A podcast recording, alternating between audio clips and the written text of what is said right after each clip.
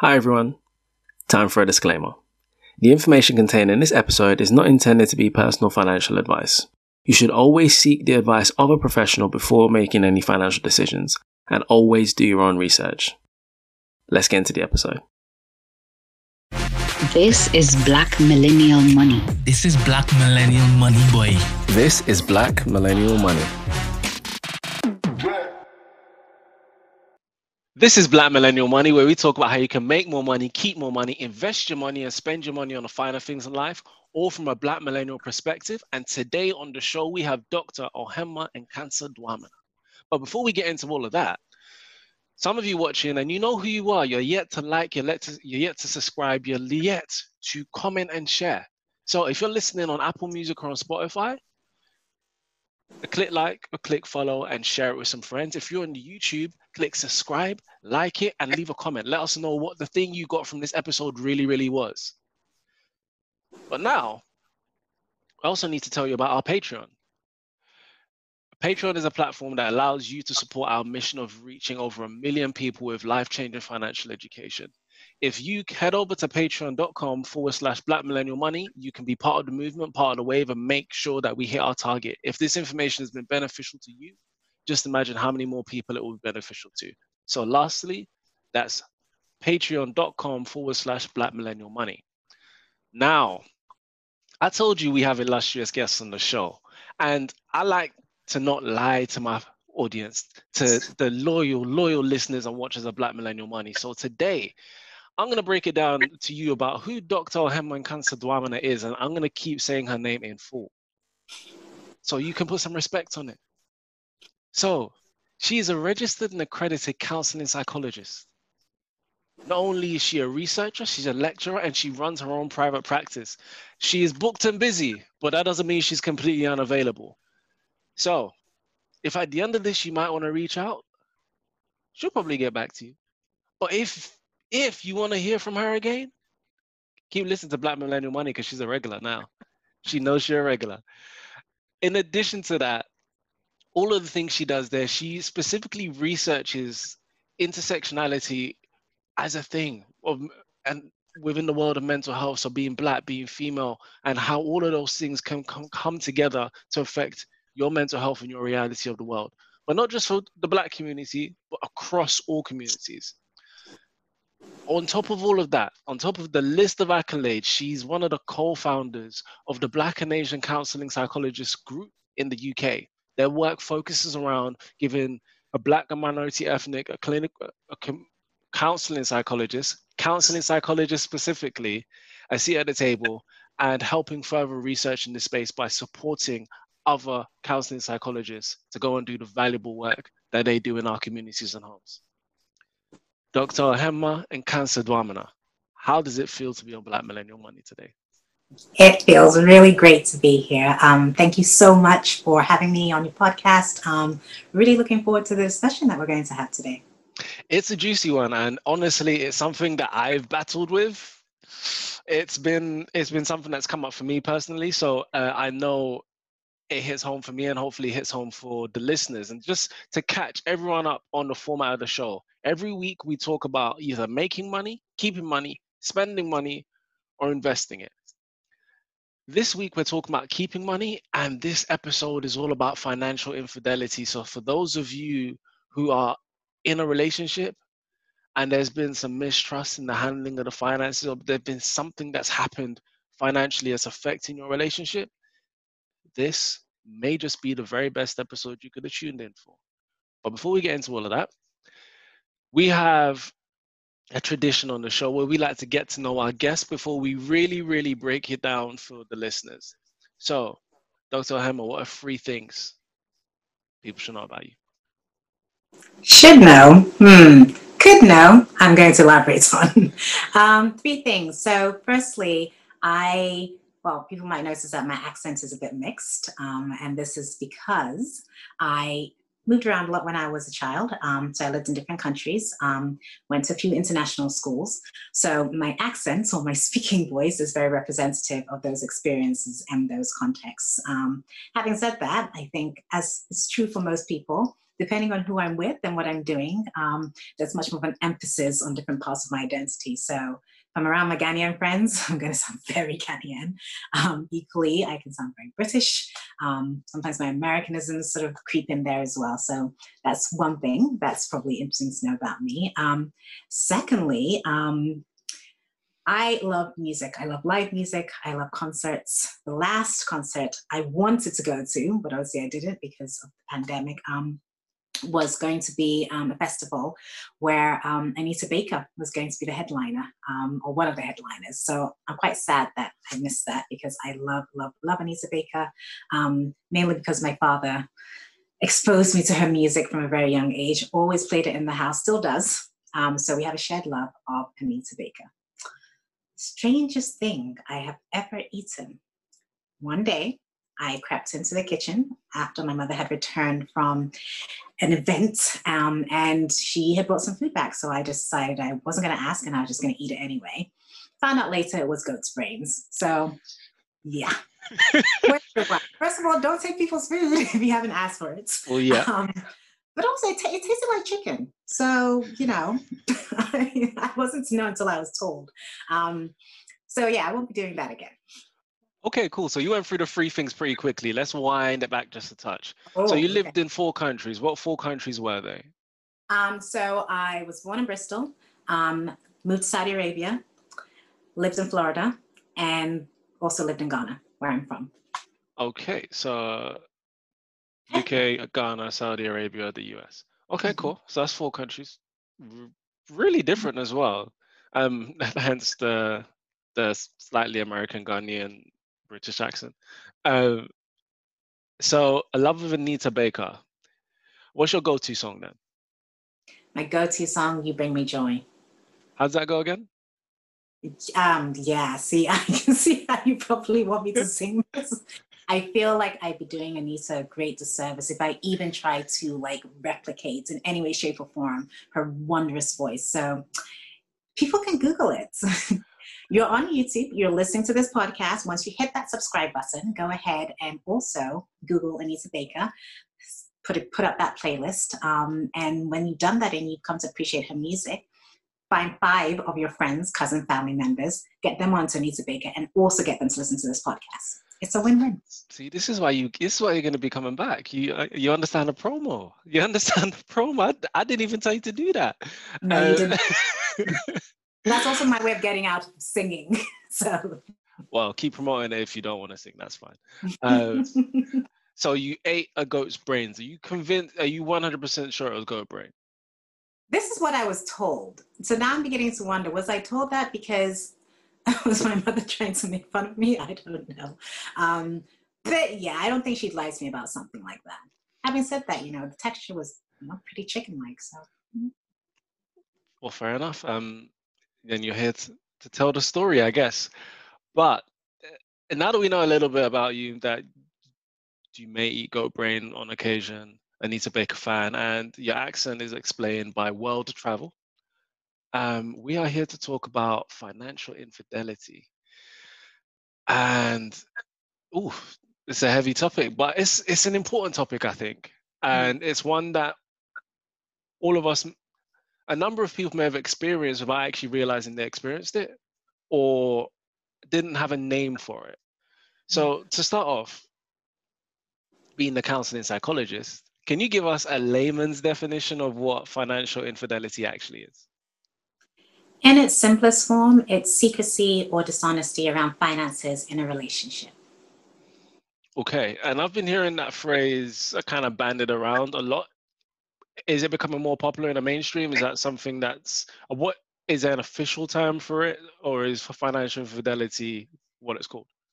Financial infidelity is what it's called. Um, and I suppose it's, it's not so much that it hasn't been existent in relationships from time immemorial. However, I think the dialogue around it and certainly our naming of it and our engagement with it has become more present perhaps in the last decade um, to the extent that, you know, also within the psychology field, um, therapeutic field, um, you know, there is now, or there are now financial therapists um, who can help couples or people who are existing different kinds of relationships um, to consider how they might work through or address the issues that stem from financial infidelity. So, yeah.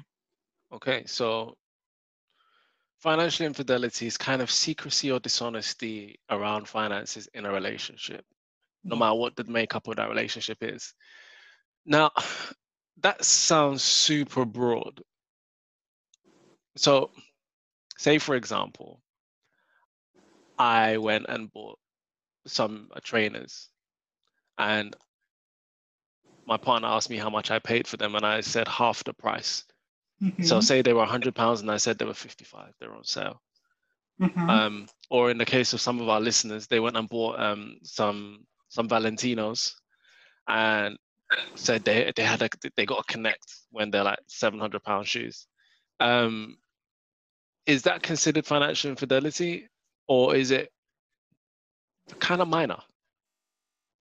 that will depend on the two people in the relationship and how they view or value money or how things are spent um, or the communication. Because, so if using your example, if same person was to buy, if that was to continue, for instance, if it was the case that they were going to continue buying shoes um, in a secret way and not tell the partner, and let's say it became such a pattern that thousands and thousands of pounds were spent on them and your partner never knew about it, then that might, well, it probably would become an issue in the relationship. If it was a one off, um, is it financial infidelity? Some might consider that to be a little concealment. But again, it very much depends on the kind of relationship and the kinds of values that you know you and your partner might hold around money. Um, you know, it's interesting that we use the term infidelity because you think of like marital infidelity in terms of cheating, etc. There's debates, I suppose, around well, what is cheating? If you have, if you emotionally cheat, is that cheating? If you don't physically do something with somebody, is that cheating? So it really is, to some extent, it is subjective, but it also depends on you know how it's viewed within the dynamic within somebody's relationship. Yeah, because I was gonna ask, like, and maybe opening a different kind of worms here, but are you kind of saying that a little bit of cheating's okay? I'm not saying that at all. I suppose what I am saying is that with most things, particularly with regards to looking at issues that might arise in any relationship, is the degree to which it impacts the dynamic or the connection with two people who exist within that relationship. Um, so for somebody or for two people, you know, depending on how that relationship is defined, that pair of shoes that get bought um, as a one-off may not necessarily cause long-lasting or really deep problems within the relationship. But for another couple, actually, that might be indicative of other issues that are going on in the relationship.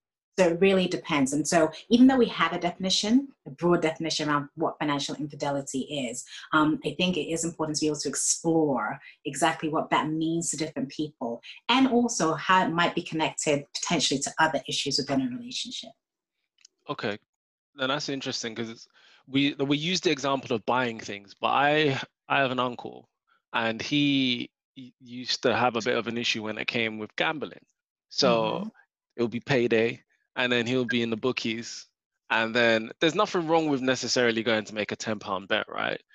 But then the issue comes when you spent all the grocery money in the book, well, you lost all the money in in the bookies or in the betting shop, and now you're coming back and your wife has to pick up the slack. So that's I, I guess that's where the impact element comes in it, right? Mm-hmm. Yeah, yeah, absolutely. I think also when you consider financial infidelity, often what arises out of that in terms of identifying issues is a lack of communication or trust. Um, because ideally, one would hope in an open, transparent, and honest relationship that ideally most things can be shared, or all things can be shared in that regard. Um, so if you went and bought a pair of sneakers and it was a little bit more expensive than you had anticipated, that you'd hope you'd have the basis of a good enough communication in your relationships to be able to share that. Um, so we're going a little bit deeper here and so thinking about what is it also, another question might be, what is it that might prevent um, or cause people not to necessarily share openly the things that they might be engaging with, particularly when it pertains to how you exist within your relationship. Mm, we're going to come on to that, but you also touched on something else on the communication side of things.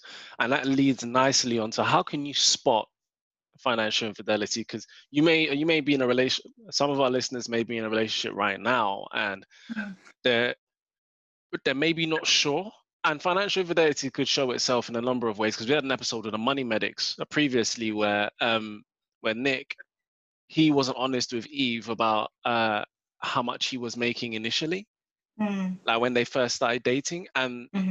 that is financial infidelity it's mm.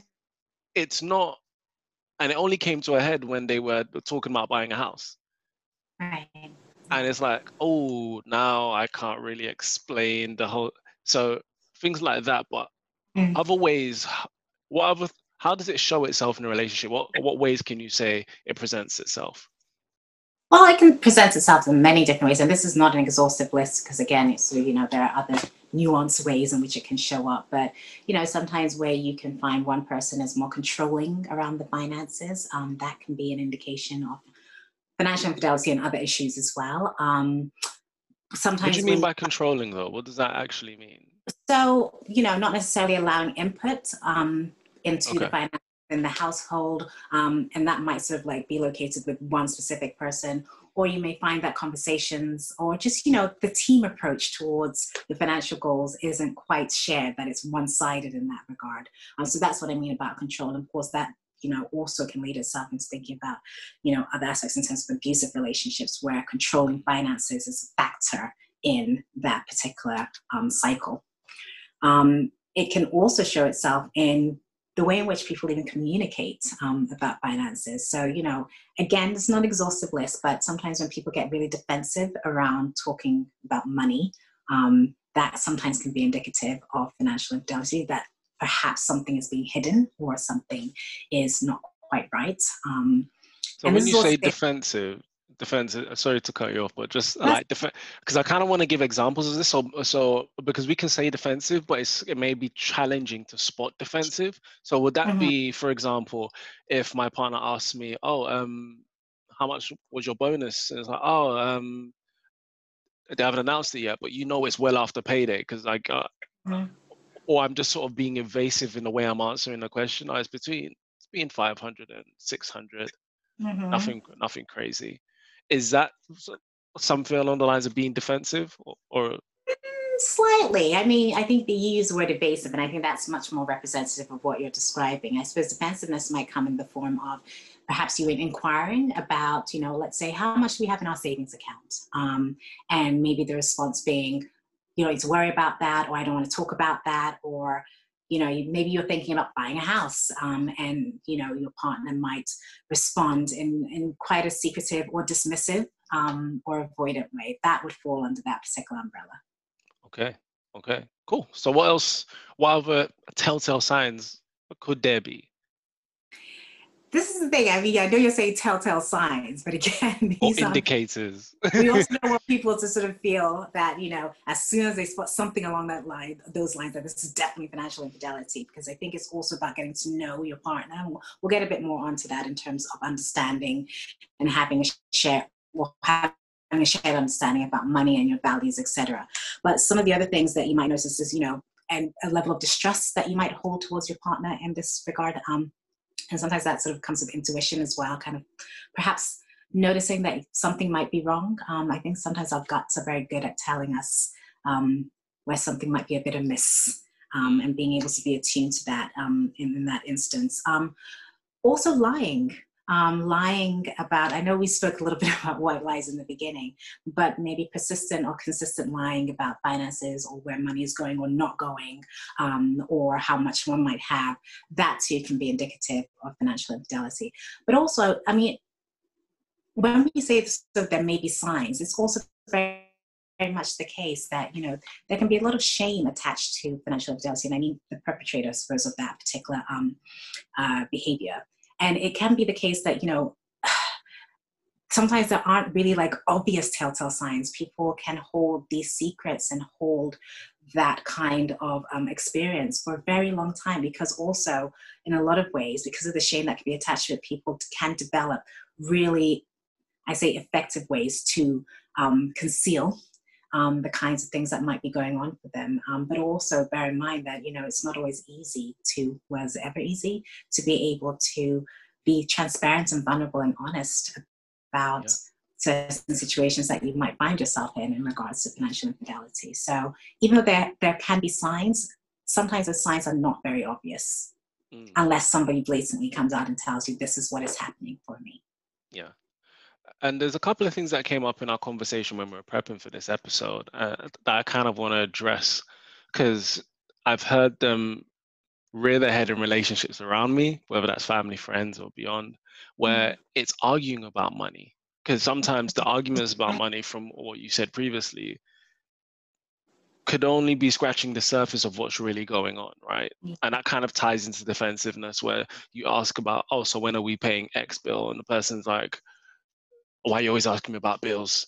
Mm. So that's defensive, but it's also an expression of anger because that person's under pressure to some degree yeah. and not happy with the circumstance financially that's expressing itself in now you guys are going back and forth over a bill that's not really the issue here. Mm-hmm. Mm-hmm. Yeah. Um, and the other one that you you pulled out was sometimes it can be hard to spot when you're not involved in household finances. And yes. with some of the dilemmas that we I've got in the show that are coming up, I guess we're gonna put, we're gonna bring them out later. They're they're not out yet, but they will be. Um, they're and this is particularly common for women, where maybe they're no longer in a workplace, they've had children or something along those lines, and they're financially I want to say codependent because dependent sounds mm. dependent doesn't sound great um, on somebody else, but they don't have the visibility to really know what's happening with the finances. And on a level where, in the in the examples of the of the dilemmas I've got, they're so busy running the household, making sure the babies are okay, etc., etc. That so far as stuff kind of seems like it's okay, you don't really look into it, and that mm. can be one of the hardest times to spot yeah financial infidelity yeah yeah that's absolutely and the reverse of that i guess is that the person who is the perpetrator the man in this case or the person who's going to work in this case mm-hmm. um, because of the pressure that they feel to provide everything that the family needs that in itself can lead to financial infidelity about not talking about how hard that actually really is. Yeah. And then yeah. you end up spending on credit cards and overdrafts and you're just trying to keep the plate spinning right? Mm-hmm. Yeah.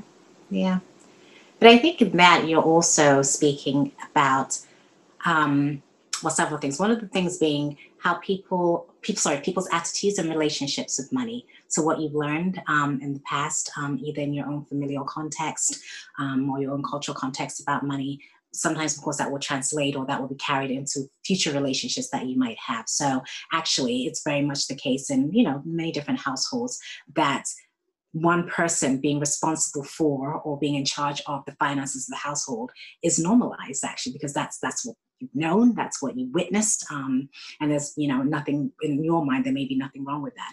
Um, but having said that it's just you know picking up on the point that you made then yes, sometimes it makes it, if there is financial infidelity in the relationship, it will be harder for individuals to pick up on that if they don't have a sense of what might be going on in so the finances of the household. Um, so you know, there, there, there probably not probably there is an importance for people to have some input, more input, equal input in what is going on, having a knowledge of what's coming in, what's going out, but also you know thinking about very important things in relationships when it comes to money. Actually, what are your shared goals in terms of where you want collectively your money to go? Um, you know, do you have particular things you're saving towards, be it a house, be it a holiday, be it children? Um, what are your attitudes and values about money? Um, are you saver versus the other person not being a saver? Um, is one person more into sort of um, you know investing etc. versus the other person not being? Being able to have those conversations early and often is really integral to not just management of finances, but it's also about the solidifying and I think the building trust within your relationship um, because of course that then helps to you know just strengthen not just your bond but your understanding and your vulnerability with one another which hopefully then can somewhat negate financial infidelity from occurring. Okay. Uh, so a couple of things to pull out from that where it's talking about the dynamics and the culture and things and, and i'm going to throw a couple of scenarios at you for you to sort of uh, unpack and and discuss how these things could impact how financial infidelity occurs to start mm. off with so mm-hmm. the first one is gender roles and mm. not just gender roles in like the quote unquote traditional sense men go to work and women stay at home but how the evolution of gender roles is impacting financial infidelity on all sides mm. So specifically, I mean, are you asking about how the evolution has actually potentially prompted or I think colored what financial infidelity might look like? Yeah, let's start there and then I'll ask you a follow up. okay.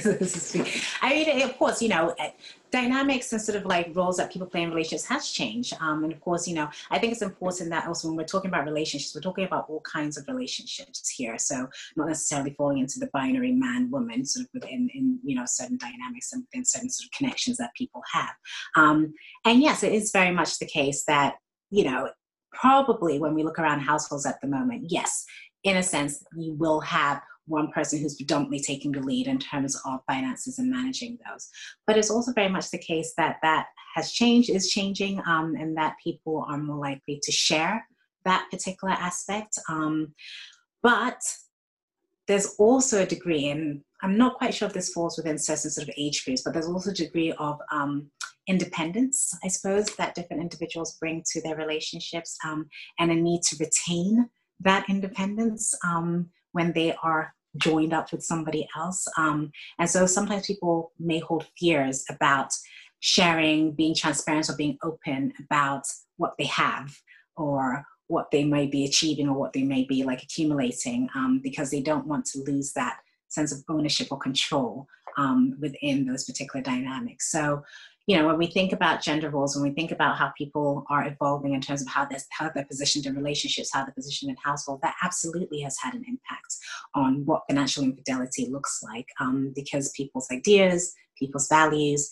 people's concepts about what money and spending look like looks like has also changed. Yeah, and I think with all of that change, one of the things to really unpack is that financial infidelity isn't always about one person running off and spending a ton of money and now the whole family's in debt because i've mm. seen something i see quite often on twitter is that sometimes women don't like to disclose to their male partners how much money they make in case and, they make a lot more and yes. that causes friction within the relationship but in you withholding that information it's almost the same as being in a ton of debt it has almost same impact for trust in a relationship. Am I correct in saying that? Yeah, you are. Yeah. Okay, so financial fidelity goes two ways, not just about debt, but also about how much money you make, mm-hmm. um, as well as in the smaller, more micro sense of what you spent on X and your willingness to explain that.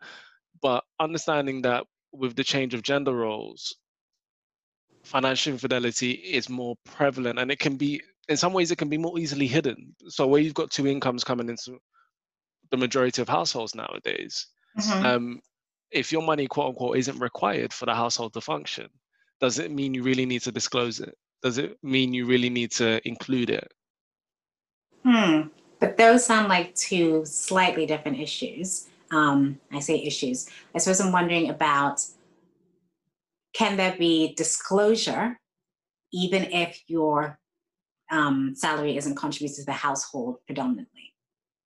So when we think about openness and you know transparency in regards to money and relationships, particularly if you know you're committed to one another, um, it very well might be the case that you you know you decide, okay, you know what, we might we might if you choose to do so you might have a joint account um, but you may, may have your separate accounts as well um, that allow you to be able to retain what you make and what you want to sort of use that money for um, it doesn't have to look one particular way however what I think is imperative to all of this is that there are conversations around these things. Um, so people know where they stand with one another and people are aware of what's going on for one another in regards to finances. Um, and where, where things are being um, concealed or they're not being talked about, that there is a bit of a question mark there. Um, why are we not talking about these things in our relationship? Is this the only area of our relationship where we're not being open and transparent, or actually are there other areas where secrets are being held or things are being concealed? Um, so yeah, that's you know an important thing to be able to highlight as well and consider. Okay, so Hmm. That brings something to mind where we're talking about the evolution of gender roles. So um, some things have changed and some things haven't. And specifically, again, some of this data is drawn from from Twitter, which is as unreliable and reliable as it can be. But mm-hmm. um, in a world where women generally, not prescriptively, can make almost any amount of money that they want, there is still an expectation that whichever man that they're with should make more than them or should make X amount. How how does that pressure potentially so ego and expectation related to men uh, so men have this idea in a lot of ways that they should be this type of person and then the world tells them that they should be this type of person to some degree women mm-hmm. included but then the goalposts have moved how does that potentially impact financial infidelity well, first, I think we have to sort of highlight that that's not necessarily true for every male individual, so to speak. Um, but you know, masculinity, also those gender roles as it pertains to masculinity. I mean, it, you know, it's still prevalent for a lot of people. That, of course, that pressure to be the provider or the pressure to be able to exist in a certain way and to be able to maintain that it's it's still there and i think that that comes from society that also comes from families that also comes from different cultural contexts as well um, and of course, you know, it, it can be the case for some, not all individuals, because we can't speak for every human being on the planet, that they do enter into relationships, um, perhaps holding that idea that the other person, be it male or female, will be the provider, and that is what they subscribe to.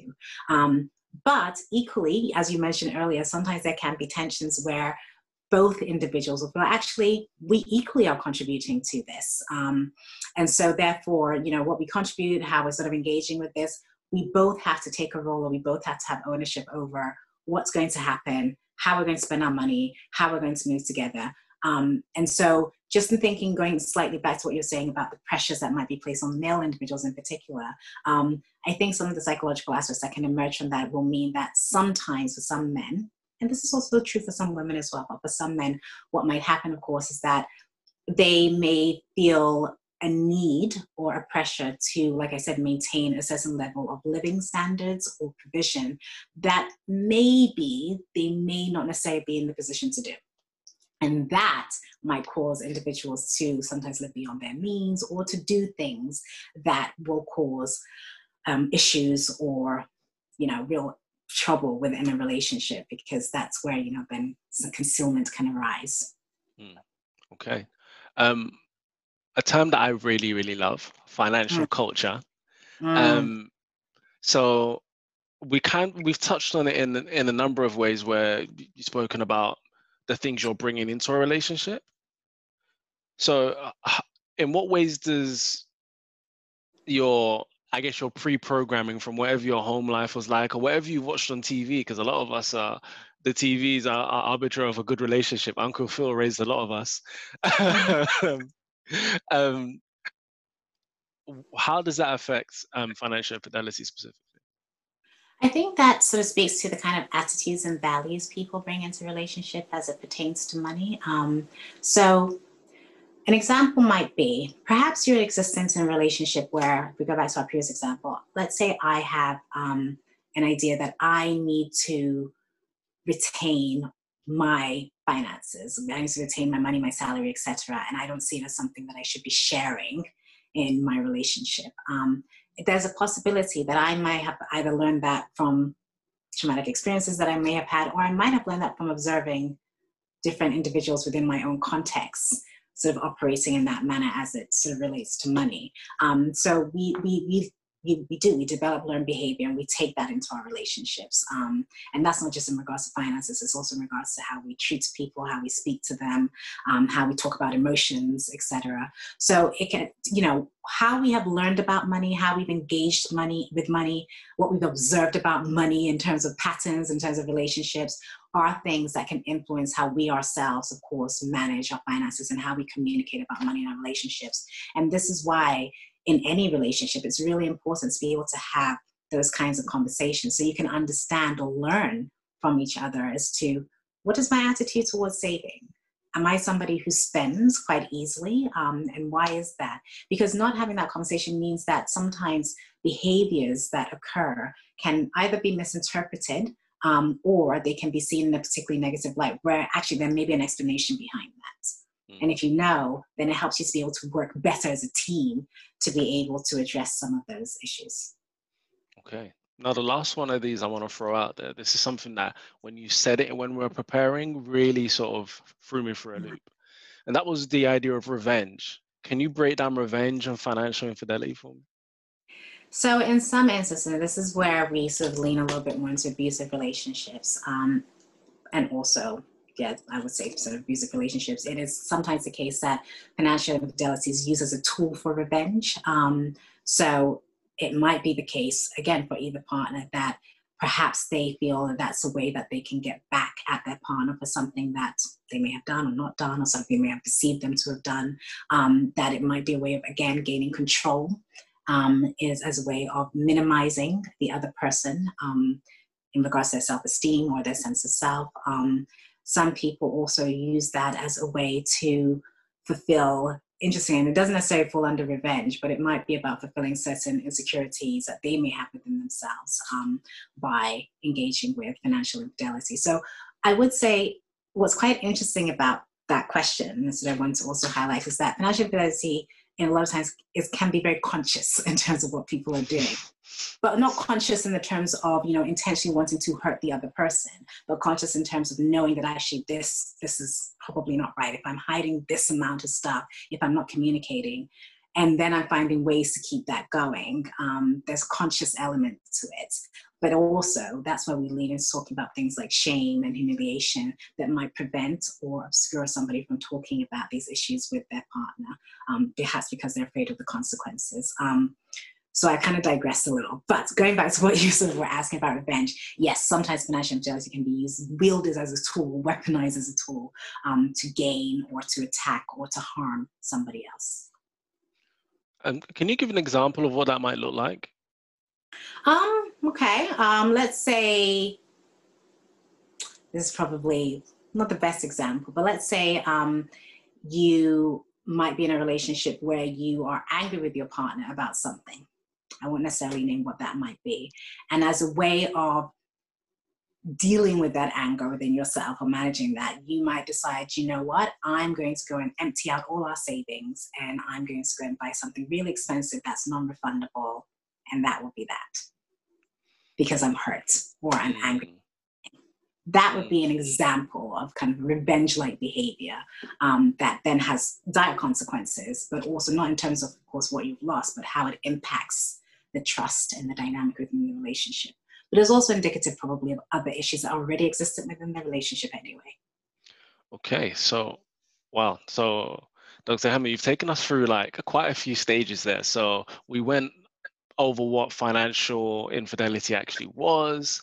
Then we looked at how you could spot it and how it manifests. And then we kind of brought down some of the drivers, not all of the drivers, of course, because there could be a lot of things that lead to financial infidelity in a relationship. And it could also be a combination of things. Mm. Um, but after the break, we're going to break down and really go into detail about how you could recover in your relationship from financial infidelity because th- these things do happen, but it doesn't necessarily need to be the end of a relationship and sometimes it must immediately be the end of a relationship so when we come back after the break we'll be going through all of that if you have any questions or dilemmas that you'd like to have featured on our podcast or on our YouTube channel, go to blackmillennialmoney.com, click the contact page and send them to us. Names will be changed or kept anonymous unless you say otherwise.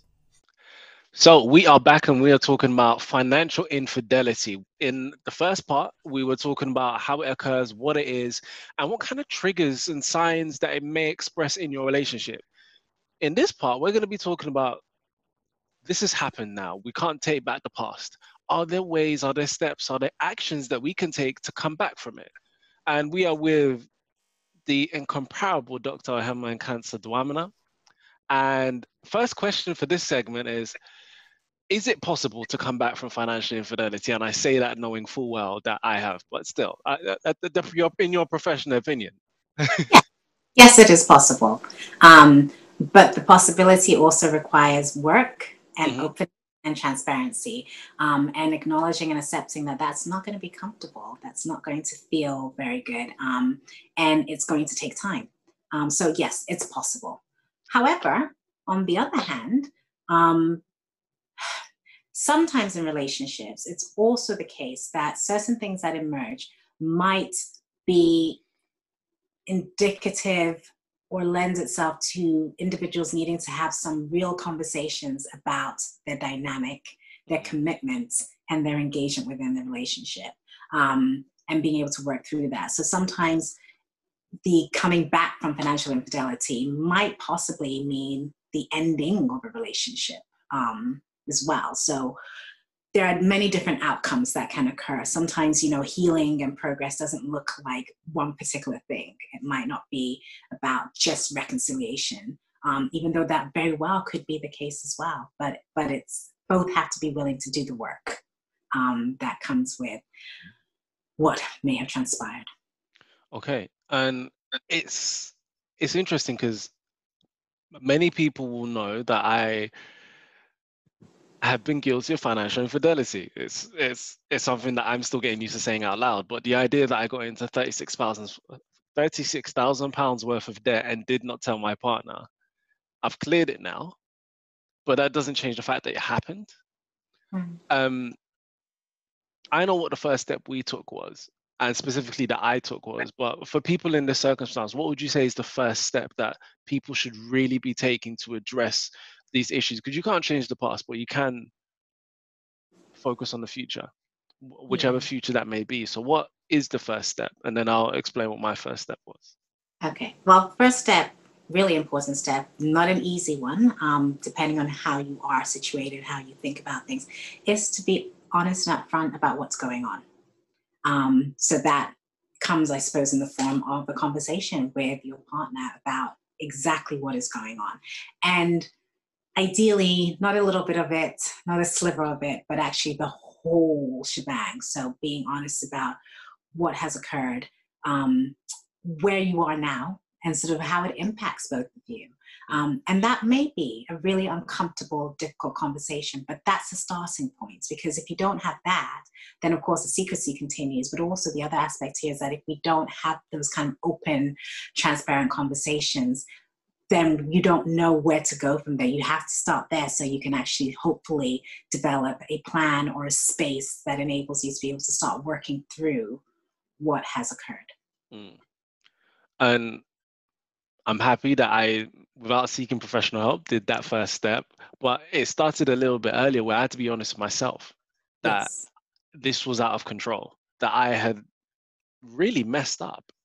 And that was a tough realization and there's a there's there's ego involved in that and there's a lot of shame because mm-hmm. like we demonize people for getting into debt but we make it super easy for them to do so um, mm-hmm. um so in my in my particular situation it was debt but as we've discussed financial infidelity can be anything it, it's not necessarily building up debt it can be in relation to lying about income or lying about purchases that you've made even if it doesn't result in debt Mm. Um, so that was that was the I think that's like step zero, and then step one was for me mm-hmm. to go mm-hmm. and talk to my partner about it and yeah. explain to her and that every detail thing you just said, that was painful. Like because it was like reliving it, but then seeing her reaction to everything I had done and how bad it really was, and and and it was a progressive sort of realization that this is going to impact us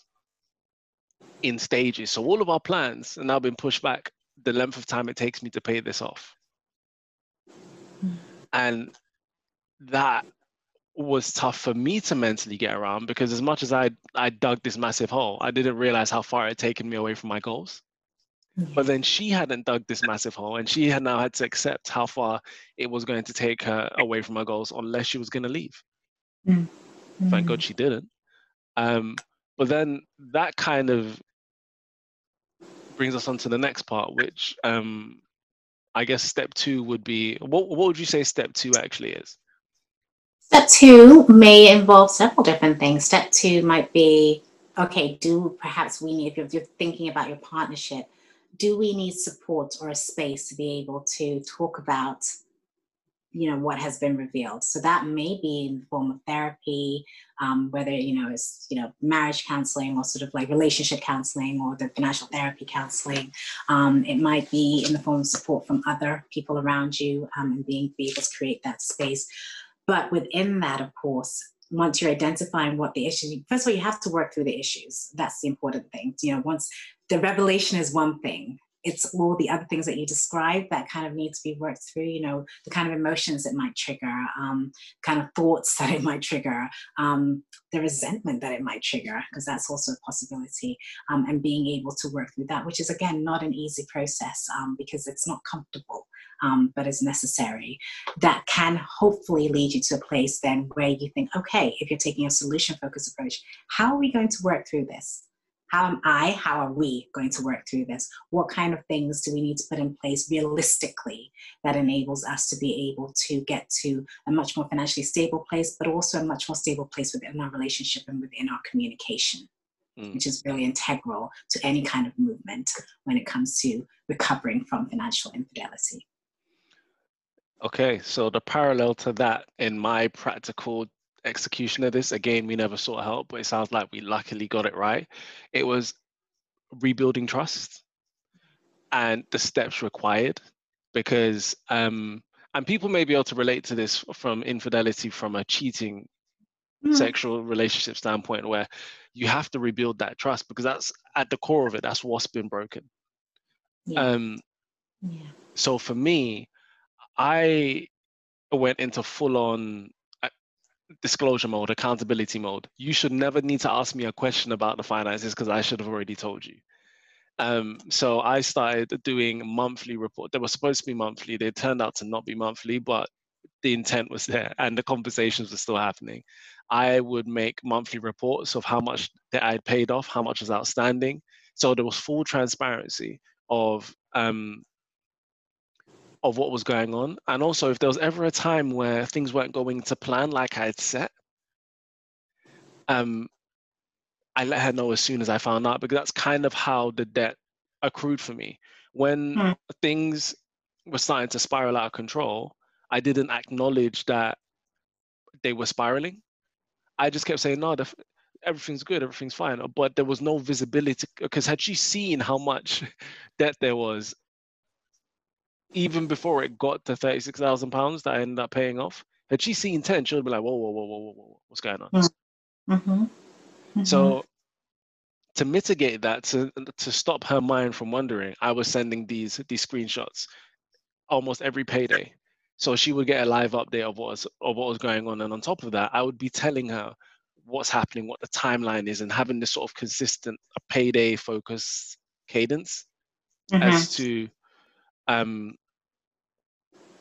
as to what was happening because that was the only way she was going to have a level of confidence with me for the number to be consistently going down. And if it mm. wasn't going down for there to be a reasonable explanation that she was well aware of before it happened. Yeah. Yeah. Yeah but I think just as you're speaking that, I mean, there's one thing about actually the debt being repaid, but there's also something quite crucial in what you're describing in regards to that consistent communication and openness. Um, that, of course, when these kind of things occur and they rupture your relationship and you're rebuilding, that there has to be a consistent level of openness and communication. Um, and sometimes that, that communication or sort of those feelings that are being expressed aren't easy to hear or easy to sit with, but they're essentially a part of the process as well. Um, and that's true not just within your relationship, but also from what you're describing, the relationship that you have with yourself as well. Like, you know, you're holding yourself to account um, and you're expressing that to your partner, but also with yourself have you also taken the time to consider, okay, what was going on for me um, when all of this was occurring? What was it that perhaps led me to or might have facilitated me concealing this type of information? What was it that led me to get deeper and deeper into that hole? Um, was it something that I was trying to sort of like, you know, uh, maintain? Were there certain ideals or values that I was holding that were informing how I was existing within this space? Um, so there's there's examination within the relationship, and there's also self-examination that's mm. important as part of the process. That's that's really interesting from that standpoint because often in relationships there's a facade, and when so me and my girlfriend have been together just over six years now, and when everyone asks me, "Oh yeah, you guys have done so well," I was like, "Yeah, we have, but this wasn't easy." And also, mm. for the first two years of every relationship, I think people are just, and this is a sweeping statement. This is not personally about anyone, but you're not be you're not being real yet. Mm. You're still acting like you don't you don't fart or burp around people. You're still you're still acting like your hair's always done. You're still acting like you shower every time like you shower twice a day every day. Some days you don't, and you know you don't. But whenever that person comes through, the house is tidy. You're you're washed and pampered as if you live like this. After that period, two years though. well, it depends. If you don't live together, it can vary for people. Yeah, it can vary. For me, it was the first two years, um, but that doesn't mean that that's the final facade. Mm-mm because the thing that that clicked for me with debt or even it is that I wasn't living a realistic life for who I was. Right. Um a friend of mine, Emmanuel, who's been on a podcast, um, he talks about people living on 150%. If you're living on 150%, that's not your life. Mm. 100% is where you is where you tap out. The 50%, that's facade. Mm that's the story you're telling yourself. That's the story you're telling others. Mm. and with the financial infidelity bit there's a story being told whether that's to yourself or to someone else. And until you break through that story and understand where that story comes from and refuse to keep telling that story because now that i'm debt free i could turn around and continue the narrative that i buy three bottles of champagne when we go out clubbing Mm-hmm. I could continue the narrative that I can afford everything under the sun, or that yeah, we can go on two holidays in one summer. I be for Amsterdam. I could continue that narrative if that's the story I want to continue telling, but it's not my reality. It's the reality of living on, in my case, more like 300%. Because mm. that's how you ended up in that much debt. So it's really interesting that you talk about the part that's you as the person who's been, I guess, the perpetrator but also the part that's within the couple or the person that you've been untrue to. The other mm-hmm. side of it is if you weren't the person that did it, what work needs to be done from you? Mm-hmm. Because sometimes the blame can be shunted exclusively onto the person that yeah. maybe made the mistake themselves, but you were in this relationship too. So, so Dr. Ohema, have you got anything to add to that for, from the from the person who may have not done it? Like, what kind of questions or what kind of action should they be taking to facilitate trust building? Well, I think there's something around examination and exploration again here. Um, and again, that's not to say that you shift blame to the other person, but mm. you know, maybe the, you know this can be a trigger or this can be a catalyst to allow you to be able to consider, okay, where not just where am I in this relationship, how am I engaging in this relationship? How am I relating to this other person? Um, and certainly not, okay, how did I miss this? Because you can also sort of flock to that, which is, you know, it's that's only that's how is that helpful? Because you know then you can kind of get into a very cyclical blame game there which is not necessarily going to be conducive to the progress that you're wanting to make. But maybe it does allow for people to again examine how they're positioned within a relationship how they're engaging within it. But also you can maybe space consider you know again your relationship with yourself in that regard. But facilitating that trust is also in the relationship is also about being really transparent and honest with yourself too um, that you know rebuilding trust is a process. It really is. Um, and really, I suppose, framing or being truthful about your expectations of that, that it's probably not going to happen overnight. Um, and then maybe things that you are angry about or you're resentful about um, and are you able to do that? Are you able to express that in a safe way? When i say safe that you're able to be in a space where you can kind of talk about that as well. Um, and what are you choosing to do as well in terms of what happens next? Um, and that you're allowing yourself the space to consider that um, in whatever form that might take. Um, and so that might mean that if you decide okay this is something that has completely infuriated me completely angered me i'm completely hurt by but I want to be able to work through this, then committing to that process is not going to be linear and it's certainly not going to be pretty. Um, but being able to take care of yourself within that, being able to being able to be able, sorry, to be open, open and honest and be consistent within that is also imperative. So there's a, there are a lot of different dynamics that can emerge within what that looks like together, um, but also singly when you're thinking about recovering from financial infidelity. Um, but I think at the crux of all of that as well, you know, possibly move a little bit onto a further point is, you know, you, you can't talk about it once and that's it. Mm. Yeah, this is very much an ongoing, as you mentioned, an ongoing conversation and dialogue around um, not look what you've done and that's being held as almost like, you know, a, a repetitive narrative, but more, okay, this is where we are. This is what's coming up for me. Um, this is what we need to be able to talk about. So hopefully it helps to improve the kind of communication you have within your relationship but on the other hand there's also something about you know if you're being really focused as well about the goals that you're setting for coming out of debt or coming out of whatever form that financial infidelity has taken that you need to have conversations about money often not you know once in a big blue moon or when something occurs. Schedule time to you know just check in with one another. Where are we? Um, what does this mean? Where are we situated? Um, if we have particular goals, are we meeting them? Have things changed? Um, how are we feeling about where we stand in terms of our money as well? Mm. That's that's a powerful that's a powerful thing to do because as we as you're going through this process it's an ongoing process and then when you start to set those longer term goals and start to think far beyond where like buying properties with my partner for example that's a long term commitment um, continuing your relationship could be a very long term commitment. So all of these things, no matter what's happened, um, it's knowing that it's it's never it's always a work in progress, I guess. And when you talk about goal setting and a long term, the idea of setting goals makes it really, really easy to have something to work towards. So you need to have a level of visibility to be able to achieve a goal to make sure that you're working towards it and having a structured plan. And that could be a systematized way of you maintaining the transparency in relationship because just as you open the doors, those doors can close quite easily, presumably. Yeah, yeah. And I think it also says something just going back to your question before as well about you know, the person who may not necessarily have been facilitator of the infidelity, so to speak, what it's like for them.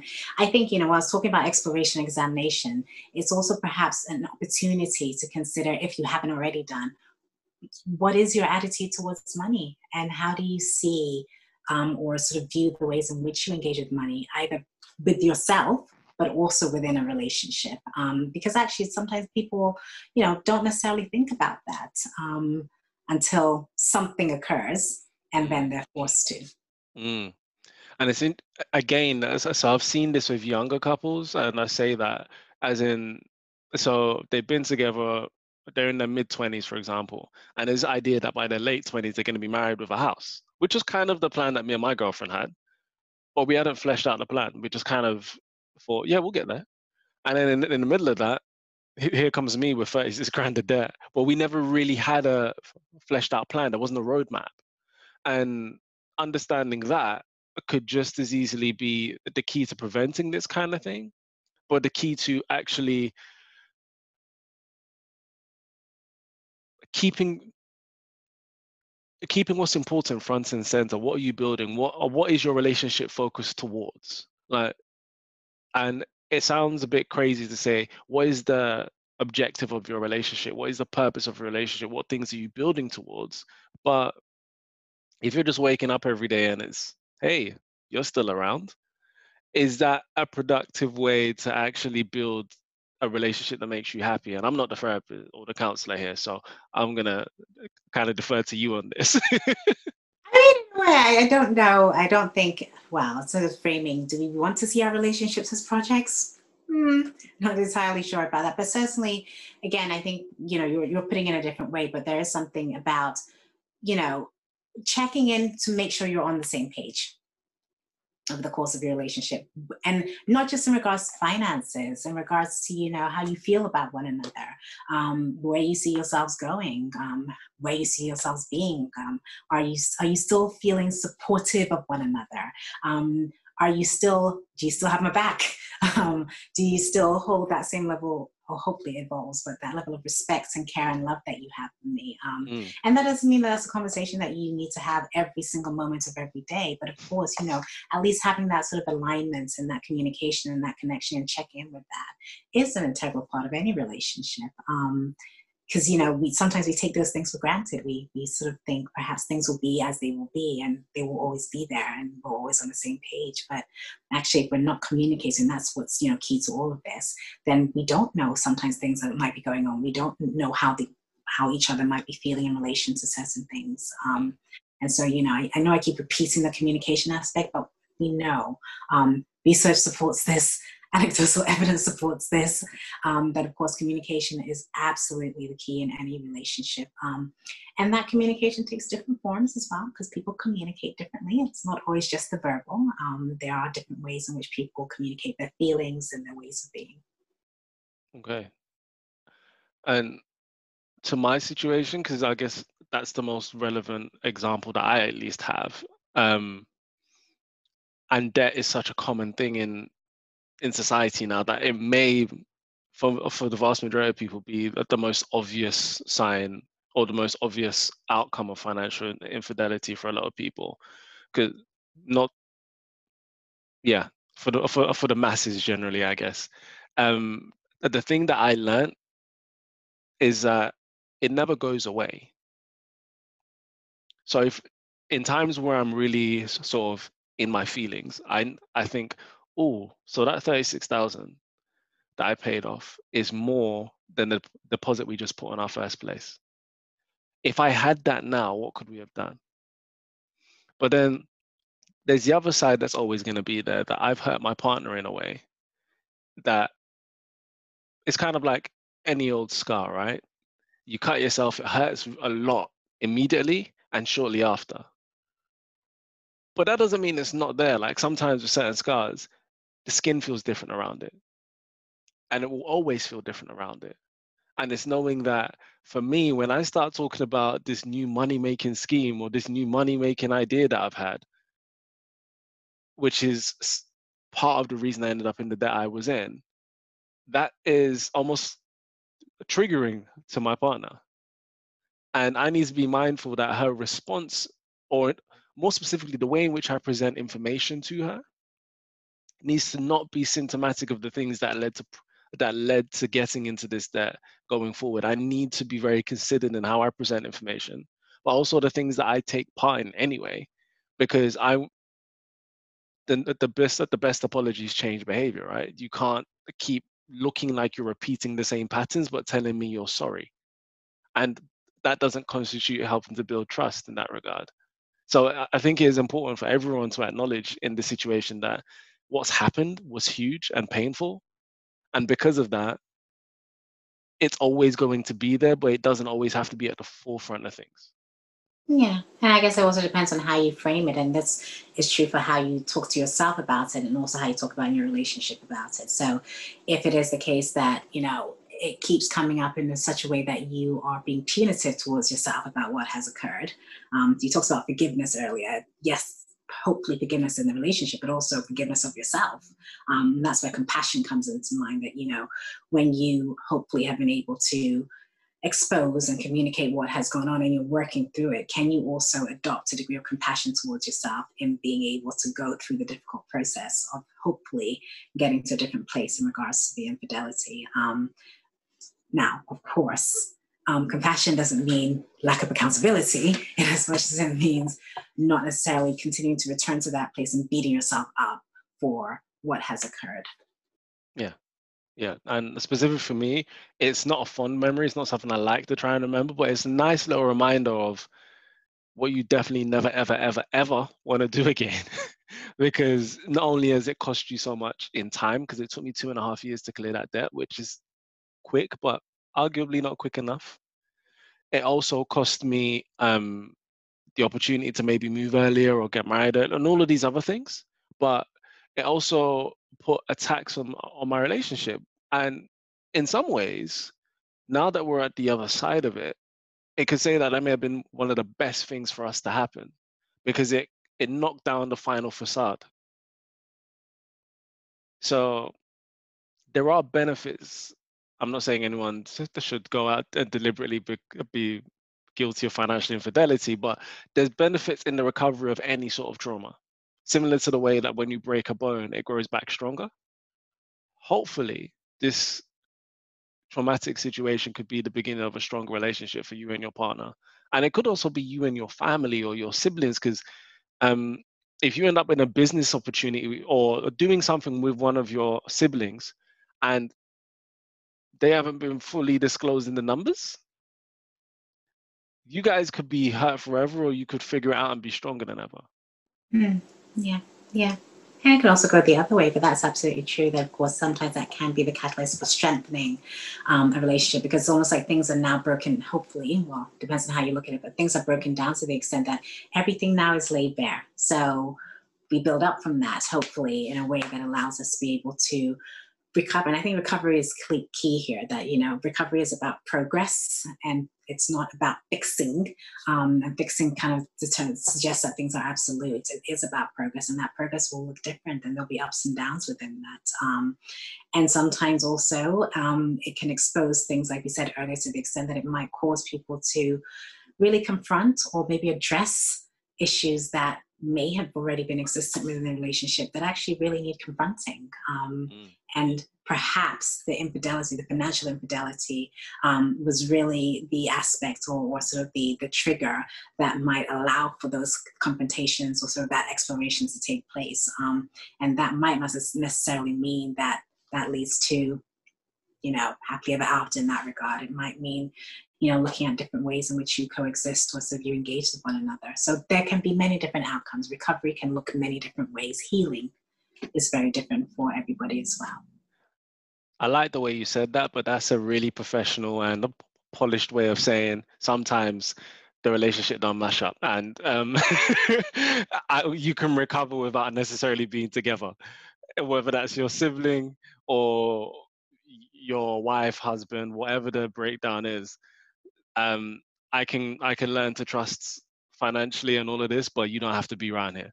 So but also i mean if that financial infidelity is i know we spoke about it in terms of the different sort of forms it can take but then if it's the form of a very toxic relationship mm. then of course you know that ability hopefully for people to be step away from that dynamic is really integral. And you know that's not always an easy thing to do. Like we said earlier sometimes you know money is used as you know weapon for power in some relationships and control um, which can be really detrimental to whomever of course is on the receiving end of that.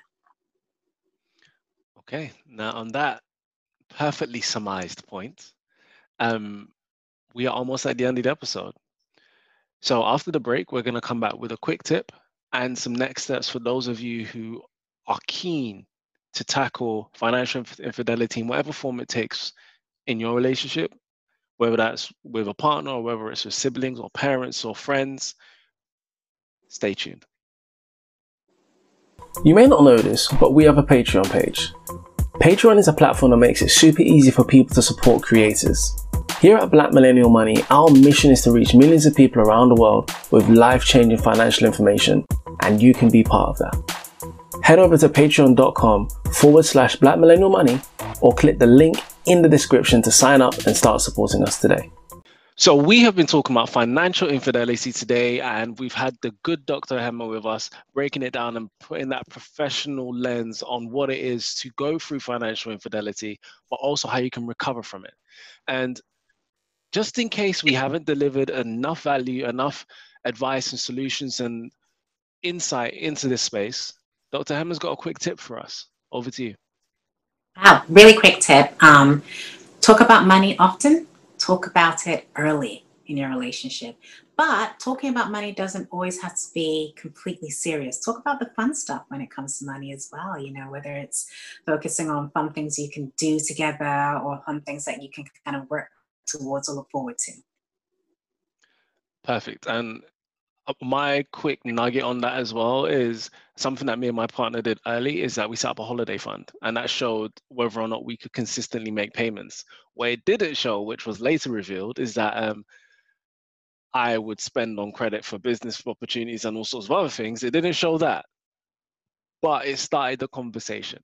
And that's yeah. something that can be a great, great start to this. And in previous episodes, we talked about credit scores and using credit reports and having the conversation around a credit report mm. to broaden the discussion about finances. Because on your credit report, it shows everybody you owe money to, and it shows generally what your financial behavior is like. And a credit report shouldn't just be used by big banks, it should be used as you guys as a couple to talk mm-hmm. about money and what we're doing together. So, and if you're worried about broaching that conversation, a great way to broach it is in relation to um, making sure no one's doing fraud on any of your accounts. Because if anyone's doing fraud, it comes up on your credit report. So it's like, oh, let's just check twice a year just to make sure that we haven't had any issues with identity theft or anything like that. It doesn't even need to be about uh, about money when you introduce the conversation, but that doesn't mean it can't be a discussion about money at the end of the conversation. But also, mm. I'm not saying you to set people up. So be mindful. I'm not telling you to to line people up just to have a conversation that you really wanted to have. We're talking openness and transparency in our relationships. And on that note, before I get on, on my soapbox fully, we have some next steps. So, Dr. Ohema, what are the three things everyone listening right now should do to address money in their relationship? Well, one of the things that we have both mentioned, and so we talked about, you know, consistently throughout this episode, of course, communication. Um, having open communication, learning how to communicate, because sometimes actually that is also something that we need to give ourselves space to consider and to learn. Um, and that in communication, the important aspects of listening um, and hearing your partner um, within that as well. So um, that would be an important first step um, or a step that would be really important with regards to not just financial infidelity, just in your relationship generally, um, that those particular aspects are core, um, hopefully, to the progression and the growth of your relationship um, and your connectedness to each other. Um, another thing that's really important is to set goals. And we've talked about this a lot today as well. You know, setting goals as a couple, but set goals individually as well in, in regards to not just your finances, but of course, you know, different aspects of your life. Um, and being able to of course, you know, lends itself hopefully to not just accountability, but being able to strengthen your bond and sort of work towards something. And, and again, cultivating that openness that we keep referring to, um, that you, you know, hopefully you both know you're on the same page and you can continue checking in with each other. Um, being able to do that, of course, is, you know, seeing your partner and being able to engage with that. Um, another thing that's really important, and it's easier said than done, but you mentioned earlier, you know, the importance of acknowledging to yourself that there was an issue um, that needed to be addressed. Um, and so, trying as much as possible not to bury your head in the sand and to be able to admit or to be able to state or acknowledge that there is a problem and there is an issue, but also acknowledging that the recovery process or the healing process that comes from that um, might be uncomfortable. And uncomfortable is just one sort of state you might be in. There are other emotions um, or states that might come along with that. And the acceptance of that is going to be important as you go through that journey as well. Um, that it might be a bit messy, um, it might be a bit painful, um, it might be a bit uncomfortable. That is part of the process. You're working hopefully through something, so to be able to hold on to that. And actually attached to that, then also trying not to be, and as much as it could be, to be afraid to seek help where necessary. Um, that help, of course, can come in the form of therapy. That help or support might come in the form of speaking to people you hopefully trust or you know can hold and contain you, um, your partner. Um, or at least somebody you know will hear and listen to you. That first step might just be, you know, maybe your first step isn't admitting to your partner, maybe being able to talk to somebody else first and say, actually, this is what is happening for me.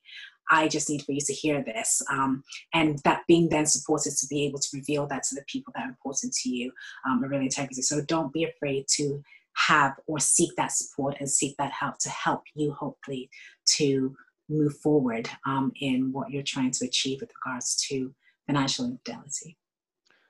So there you have it. Those are your next steps, people. I'm going to summarize them really quickly for you, just so um, they're nice and compact. So communication is two parts. So it's speaking and listening. Make sure that you are doing both when you're engaging with your partner or whoever it is that you're trying to rectify the situation with. The listening aspect is just as important if not more important than the speaking aspect because you need to truly hear what someone is saying and not end up with your interpretation that we like to call selective hearing. The second thing is setting goals individually but as a couple and this is this is a key thing because we all get wound up on monday mornings or whenever it is when we have to have that team meeting. But the purpose of that is to make sure that we're still on track for our goals.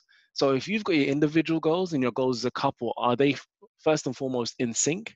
And are you consistently working towards them? Are you having the conversations? Are there times where you can make sure that you guys are still on the same page still in sync and still going in the same direction and finally, it's accepting all the emotions that are going to come through this because it's a process and it's a, almost a never ending process. Um, Dave Ramsey, who I'm a big fan of, he says that 30 years ago he went bankrupt and him and his wife argued for two years about it. He's since become a multi-millionaire, but whenever he's about to start spending on something a bit expensive, it still makes his wife nervous, even though financially they have no issues. So understanding that it could be 10, 20, 30 years from now, and the triggers that were formed from this time could still be present.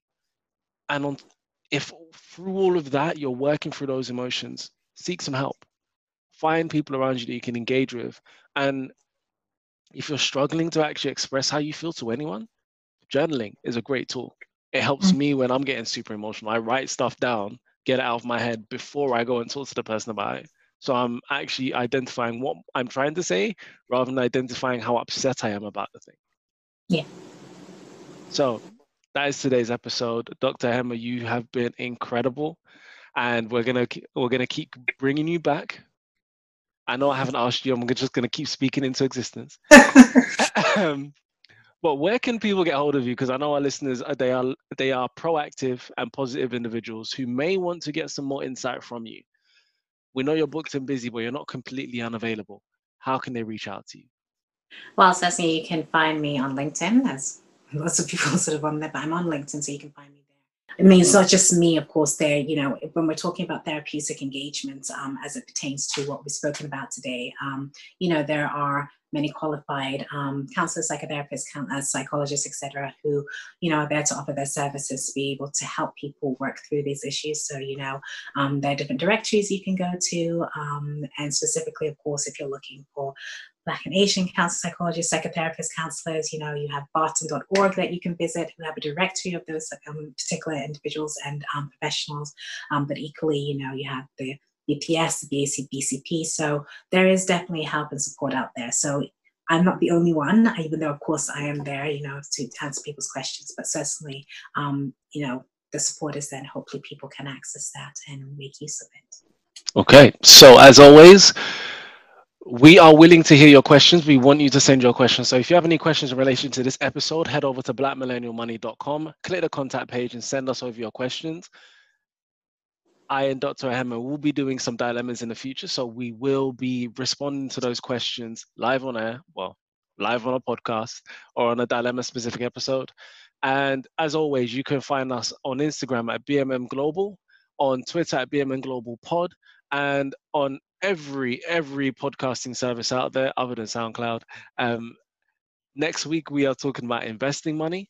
Thank you for listening and head over to our Patreon.